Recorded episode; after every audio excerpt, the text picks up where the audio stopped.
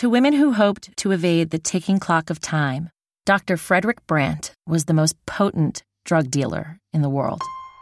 And the dealer got high on his own supply. From Imperative Entertainment and the team behind Broken Hearts comes a new series that will challenge everything you know about fame, fortune, and the fear of growing old. I'm Justine Harmon, and this is The Baron of Botox. John Feffer is Director of Foreign Policy in Focus at the Institute for Policy Studies, the editor of Globalog, and a Tom Dispatch regular, contributor to The Nation as well, author of several books, including Crusade 2.0. More than a pleasure, pleasure, right? Pleasure to have John Feffer with us. John, good afternoon and welcome, and a belated Happy New Year. How are you? Fine. Thanks for having me on your show. Uh, John, you wrote a piece entitled The European Union May Be on the Verge of Collapse. That obviously makes some people happy. Uh, and, and some people might say, well, the, is the EU on the verge of collapse? And if so, what makes that so? I mean, people look at a, a country like Greece and see uh, that verge of collapse, but then again, look at a Germany and see uh, a lot of success. Well, that's true. Germany, if you're in Germany today and you look out at your country and at the EU, things look pretty good. I mean, the economy for Germany is doing reasonably well. The European uh, expansion has benefited Germany. But if you go beyond Germany, things don't look so great. Uh, Europe as a whole has seen its economic growth really slow down tremendously. And in some parts of the, of the continent, particularly on the periphery, in Greece and uh, Spain, Portugal, the economies have bottomed out terribly. And a lot of people there associate that with the European Union. When the United States looks to the EU, and you say if you're standing there in Germany and looking at us, we may not be doing as well as Germany, but we as a nation are definitely doing better uh, than the EU, than the union of these European countries, correct? That's correct. And in part, that's because, you know, we haven't imposed the kind of austerity on our economic system as the European Union has. So they've kind of launched into this, unfortunately, a, a kind of deflationary spiral. And we're doing reasonably well with economic growth. That isn't to say we're doing fabulously, but in comparison, we're doing reasonably well. But looking at the European Union, now hindsight's always 2020. Was this a bad idea?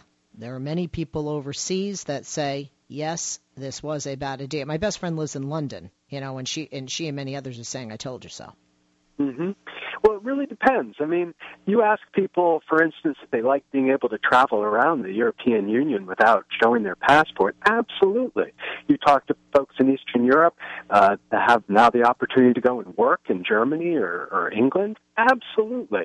But you talk to some other folks uh, they're not so happy. Uh, they're not happy about the movement of labor uh, it, because they perceive it as taking away their jobs or maybe being a, a burden on their social welfare system. They're not happy about the uh, the loss of sovereignty when it comes to being able to make economic decisions. That holds true for anybody within the EU, but it holds true especially for folks within the Eurozone. So, uh, you know, the EU and the expansion is a mixed bag. It brought some benefits and it also had some costs. Let, us talk about benefits. Let's talk about cost. Which do you prefer starting with? Let's talk about benefits. Okay. Um, I mean, clear benefits for uh, for some of the countries that joined the EU early on, definitely in the first phases of expansion. Because there's a deal. When you come into the EU, you get access to stabilization funds. You get access to money that can help you grow your economy. And that was a tremendous value for countries coming in like uh, Ireland, Spain when it first came in. Uh, for the later comers, it didn't get such a great deal. Um, they weren't uh, able to, for instance, come up to the same level as everyone else in Europe. But they still had some access to those stabilization funds. So if you visit Eastern Europe today, the later members of the European Union, you do see signs all over the place, paid for by EU, paid for by EU, for roads, for uh, rehabilitation of uh, buildings and so forth. So those are benefits. And as I said, for folks who are having difficulty finding jobs in Eastern Europe, and the unemployment rate in that region is quite high, the ability to go and, and find a job somewhere else is, is a tremendous virtue. Uh, well, let's talk about those. You know, some of the pros, benefits. Let's talk about the cons. Obviously, uh, there are many right now. Mm-hmm. So if you are, for instance, a finance minister in a European Union membership member country, uh, you don't have very many tools at your disposal to bring your country out of an economic downturn.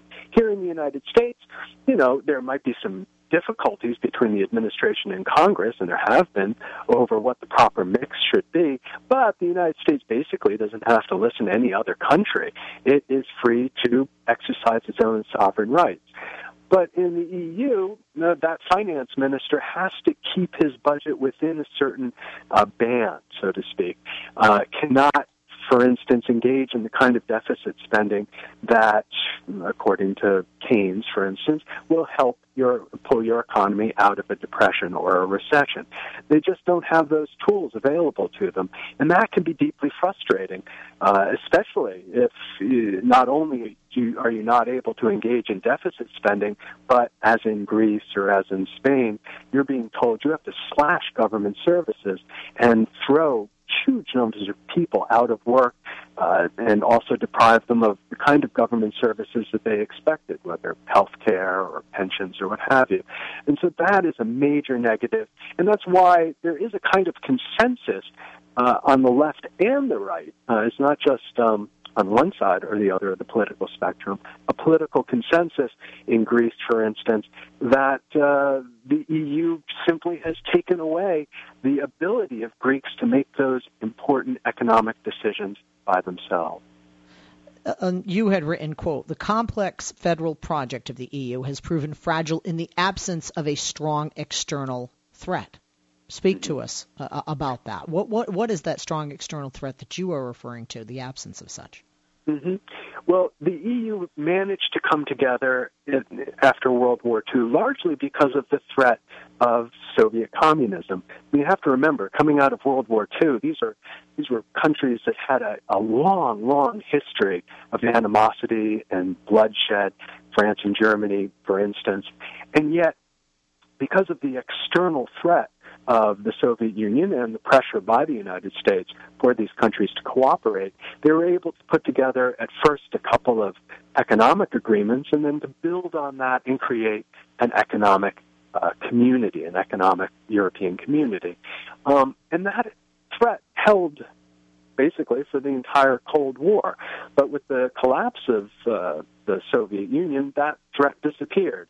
And there were other kind of smaller threats that emerged um, the breakdown, for instance, of Yugoslavia, um, the rise of nationalism elsewhere.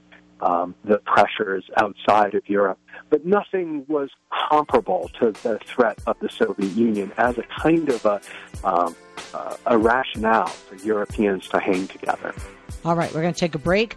We'll be back with our guest. We hope you will as well. Like I said, if you have questions or comments, 888-6-Leslie, 888-653-7543. John Feffer joins us. You can follow him on Twitter at John Feffer, F-E-F-F-E-R. The website for The Nation is thenation.com. Back with our guest, John Feffer, Director of Foreign Policy in Focus at the Institute for Policy Studies and also a contributor to The Nation and author of several books I just talked to you uh, about, uh, not talked to you, but mentioned Crusade 2.0. John, we were just talking off there. We'd like to have you on just about your book in the future, uh, not sure. just on this uh, column and on this issue. And the column entitled, you got to check it out at thenation.com, The European Union may be on the verge of uh, collapse. Um, let's also talk about perhaps worldwide the strength or lack of uh, in Europe, and not just economically. I, I, think we forget how big the world around Europe and the United States, uh, as examples, uh, truly is, and how much mm-hmm. of an economic uh, force and power it is to be reckoned with. Yes, well, you know, uh, people forget that the European Union is, in fact, the largest economic entity in the world. It has a larger GDP collectively than China or the United States. It's the largest uh, trading power in the world. And this is, uh, you know, the, the great bargain that the countries in Europe have made essentially.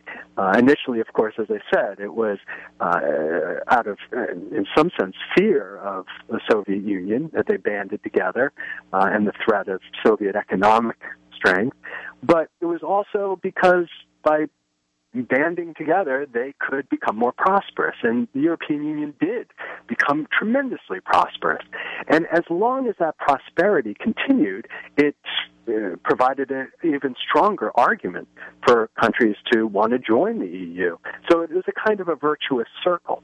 But unfortunately, when the EU no longer can kind of offer continuing prosperity, in other words, when European integration is associated with austerity rather than prosperity, then I think uh, you see rising what we call Euroscepticism. In other words, individuals and groups saying, hey, you know, the, the deal doesn't work for us anymore, and we either want to dilute the European Union to the point when it doesn't really function any longer, or we want to withdraw from it. And I think that's what we're seeing today let's talk about some questions that we have posted on Twitter. Some people uh, like to call in, some like to listen, and some uh, like uh, to ask uh, to to ask via Twitter. Um, over and over and over, I'm getting on Twitter. You know, this is about socialism. This is about socialists. This is about uh, countries like in the EU that have big uh, government mentality. And you say? Uh, well, uh, yes. I mean, to a certain extent, that's true. Europe, uh, the European Union was founded by social democrats, and it, uh, and some of them considered themselves socialists, and they saw themselves as an alternative, in some sense, to communism, as the Soviets understood it, as well as laissez-faire capitalism, as both the United States and to a certain degree uh, England thought of themselves. But that changed. Uh, it changed basically after the end of the Cold War. It changed in part because of the influence of globalization, and you saw uh, even socialist leaders like Francois Mitterrand embrace an entirely different kind of economic model. So today, what we see in the European Union, uh, particularly in the European Union, we, it, it's different from country to country, of course, but within the European Union, you have a very different uh, economic mentality today than you had, say, 30 years ago. And I wouldn't call it socialist. It really is, um, in, in a uh, in a sense, much closer to the, the Washington consensus model that we developed here, emphasizing less government and removing uh, regulations uh, from the marketplace to unleash the market. So that's uh, much more of the prevailing attitude. You can find, of course, in any given country, uh, less socialism or more socialism, but in the EU as a whole, I would say the economic philosophy has changed tremendously over the last 25 years. Uh, also, just a lot of questions and a lot of comments. Uh, Gary tweets a safety net that when we ask what's contributing to the issues of the economic decline in the EU, beyond Germany, as we had talked about, a safety net that has become a safety hammock. Uh, too much uh, government intrusion into the private sector. And I think that's what everybody's talking about on here when they talk about socialism, socialism. Um, also, Kiri talking about uh, the influence in government uh, that places unfair advantages over the rest of us, uh, speaking to the economic hardship of most of the countries except for Germany in the EU. Mm-hmm. Well, there definitely is a different economic system in many of the countries in Europe than in the United States. Much more of a commitment, for instance, to universal health care, uh, greater commitment to uh, retraining of workers, uh, that has created, up until recently, a much more harmonious, one could argue, uh, economic system. Even in Germany, remember, Germany is, is has been led by Christian Democrats for uh, for the last decade or more, and they are, would not consider themselves socialists by any stretch of the imagination. But still, in Germany, there's much greater commitment than in the United States, for instance, to uh, maternity leave, to providing uh, the kind of social services that enable women to uh, transition back into the workplace, uh, much greater commitment to uh, coordination between trade unions and management than we would have here in the United States. Uh, all Germans across this political spectrum, whether they consider themselves left or right, would basically say that's the kind of social model we want, um, and they're willing to pay for it. Now, of course, Germany happens to have a, a prospering economy at the moment, so you could quibble about that. But I think you find that kind of attitude more consistently in Europe than you would here, where it really is a, a politically divisive question. Uh, most definitely. How how can this be dismantled if the, if that is the only solution for the EU? I mean, it can't just be dissolved overnight. It wasn't created overnight. That's correct, and I, I should emphasize here that there are plenty of, of people who are perfectly happy with the EU as it exists.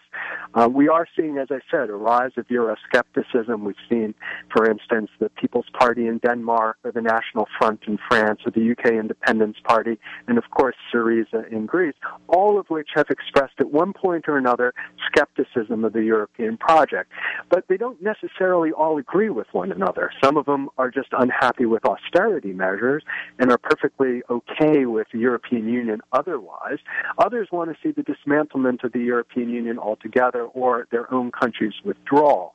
Um, as these uh, parties get closer to political power, they tend to moderate their positions. In other words, if they had previously said, uh, we want out of the European Union, as they get closer to power, they start saying, well, we don't necessarily want pull out, but we do want to see some changes. I think what we will see in the interim, in other words, in the short term, is some rethinking about the Eurozone and about what countries' commitments are. We'll probably see some renegotiation of the debt question, particularly with Greece, probably with Spain as well, and that will have inevitable implications for other countries. Um, and we may, at some point in the near future, see a test case. Uh, one country, maybe it would be England, uh, it might be France if Marine Le Pen of the National Front wins the presidency in 2017. Uh, we might see that country test the waters and say, hey, we want to pull out of the EU. And that will be an interesting step because we'll see whether all the other countries will see that as a wake up call and recognize all the virtues and the benefits that they've gotten from the European Union. Um, Larry says, imperfect we may be, but America has created more opportunity and raised more people from poverty than any other nation in history. True? Uh, no. I mean, China, if, we're talking about sheer numbers, China has taken, brought more people out of poverty. Um, but and that's uh, communism, and that's communism. That's even more government intervention, which would spit in the face of the idea of these people on Twitter that's saying it's socialism, right? That's that's true. Um, I mean, I, I don't want to diminish the, the successes the American economic system has had over the 200 plus years. But if we're looking at sheer numbers, it would be China. And if we're looking at um, uh, uh, an economic system that has been able to create more equitable economic progress, in other words, economic progress that has been spread more evenly across society, Europe has been more successful than the United States. Our inequality uh, numbers here in the United States, unfortunately, don't uh, compare favorably to Europe at the moment. Uh, most definitely. And continuing on for some of uh, these uh, comments, but my computer is uh, not. Uh, uh, I wanted to ask if one country breaks away. I know you say we'll have to see. What would your prediction be on that? Which country it would be? Yeah, or? no, not which country. Well, I guess two things. Yeah, which do you think you know would be the country that go first? W- you know, would it be France? Um, and uh, w- do you think if one goes away, the others follow suit? It'll have that domino effect. Mm-hmm. Well, uh, possibly the most likely country would be um, the United Kingdom, only because there is a tradition there of, uh, well, first of all, they're separated kind of geographically from the rest of Europe, and there's more of a tradition there of uh, of skepticism that cuts across the political spectrum. Um, if they were to leave, uh, my guess is that um, uh, the other countries, unless, I mean, it, it really depends on circumstances. If we're talking about an economic downturn in general, uh, countries might perceive the withdrawal of a of a country like England as uh, as you know something to emulate uh, because you know this is this they would rather strike off on their own and figure out their own way out of their economic crisis. Um, but if it's a period of relative economic progress, then I think all the other countries would see the European Union as a vehicle for improving their own economy, even at the expense of their own sovereignty. Uh, thank you uh, for being with us today. And like I said, we'll have you on again. I want to talk to you about uh, your book. Sounds intriguing. Got to get that to read. Uh, John Feffer, Director of Foreign Policy in Focus at the Institute for Policy Studies, editor of Globalog.com, and a Dispatch, Tom Dispatch regular. Contributed to The Nation for the piece we just talked about, author of Crusade 2.0 The West's Resurgent War on Islam. Available on Amazon.